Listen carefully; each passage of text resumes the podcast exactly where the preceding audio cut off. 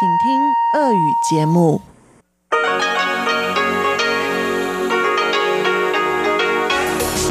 эфире Международное радио Тайваня.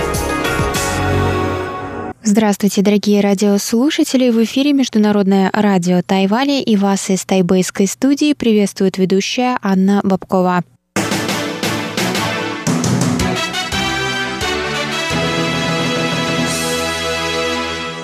Сегодня среда, 2 сентября, и мы начинаем наше ежедневное вещание с выпуска новостей сегодняшнего дня, и затем вы, как всегда, прослушаете тематические передачи «Среды», «Китаеведение. Устная история» с Марией Ли, новости и экономики с Андреем Солдовым, а также повтор передачи прошлой недели «Звуки города» с Валерией Геморановой и Иваном Юмином. А теперь давайте к новостям.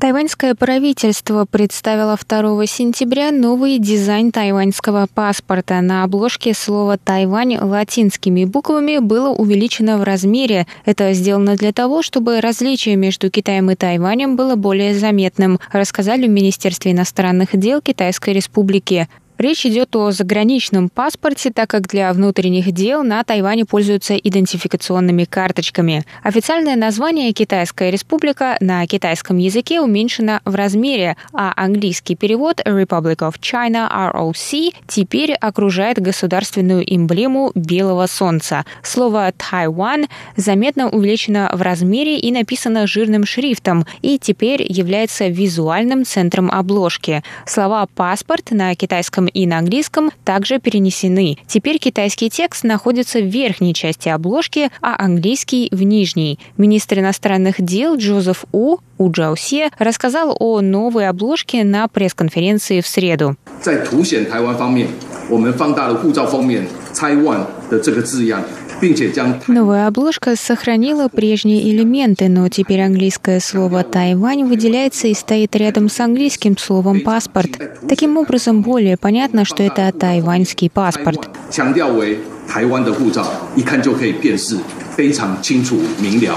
Паспорта с новой обложкой начнут выдавать с января 2021 года.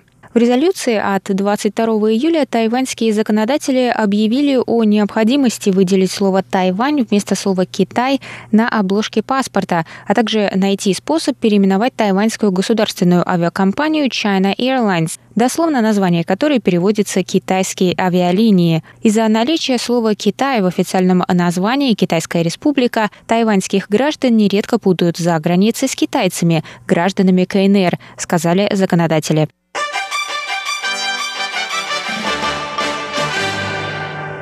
Тайбэй и Прагу может связать прямой рейс в ближайшем будущем, рассказали представители авиакомпаний 1 сентября. Мэр Праги Сденек Гржип, который находится в Тайбэе с визитом в составе делегации из Чехии, сказал, прямой рейс Тайбэй-Прага уже на подходе. Он выразил надежду, что рейс появится, когда пандемия пойдет на спад. Представители тайваньской авиакомпании China Airlines также подтвердили эту вероятность. Делегация из 89 членов прилетела на Тайвань их самолетом. Открытие нового прямого рейса Тайбэй-Прага сейчас находится на стадии активного обсуждения, заявила авиакомпания после встречи главы Сената Чехии Милоша Выстарчила и главы China Airlines Се Шитяня. Чешские авиалинии и China Airlines являются членами альянса SkyTeam и уже сотрудничают по каршеринговой программе. Тайваньское министерство иностранных дел ответило 2 сентября на заявление Китая о нарушении его суверенитета чешской делегации, прибывшей на Тайвань на самолете тайваньской авиакомпании China Airlines. Китайский МИД заявил, что делегация прибыла в провинцию Китая самолетом China Airlines, что нарушило его суверенитет. Министр иностранных дел Китайской республики Джозеф У назвал слова Китая смешными и неприемлемыми для тайваньцев. 啊，我想这个说法是非常可笑的啦。那这个说法也是国人所没有办法接受的。Мне кажется, что говорить так это очень смешно, и для тайваньцев это заявление неприемлемо. В международном сообществе тоже. Китайская республика Тайвань – независимое суверенное государство. Глава Сената Чехии прибыл с визитом на Тайвань, а не в провинцию Китая. Слова пресс-секретаря Министерства иностранных дел Китая настолько смешные, что даже не стоит того, чтобы их опровергать. 那有关于中 国发言人所说的这种可笑的事情，真的是不值一驳。Сказал У. Глава Министерства иностранных дел КНР Ван И заявил, что Чехия дорого заплатит за этот визит. Германия, Франция, Чехия и Словакия выступили против угроз Китая, назвав их абсолютно неуместными и неприемлемыми. У Джаусе сказал, что Ван И угрожает стране-члену Евросоюза, что неизбежно вызвало ответную реакцию. Страны Европы – это одно целое, и они могут ответить на запугивание, сказал министр.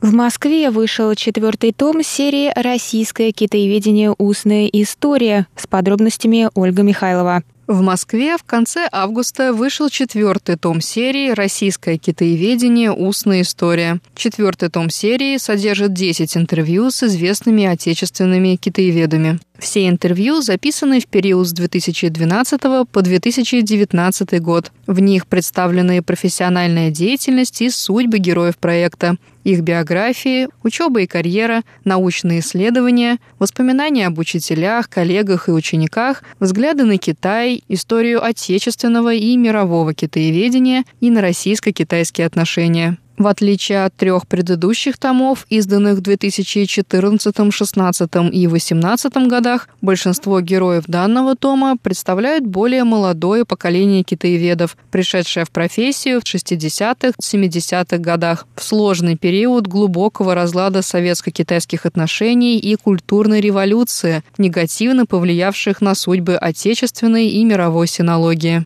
Вторая особенность Тома состоит в его более широкой географии, охватывающей помимо Москвы целый ряд других российских и зарубежных городов – Владивосток, Колумбус, Агаю, Новосибирск, Тайбэй, Улан-Удэ, где живут и плодотворно работают интервьюируемые китаеведы. Читателям впервые достойно представлены не только столичный, но также сибирский и дальневосточный центры российской синологии. Публикуемая серия является частью международного проекта «Китаеведение. Устная история», который на сегодня охватывает около 45 стран и регионов. Новый том выпущен издательством «Шанс». Приобрести его можно на официальном сайте издательства.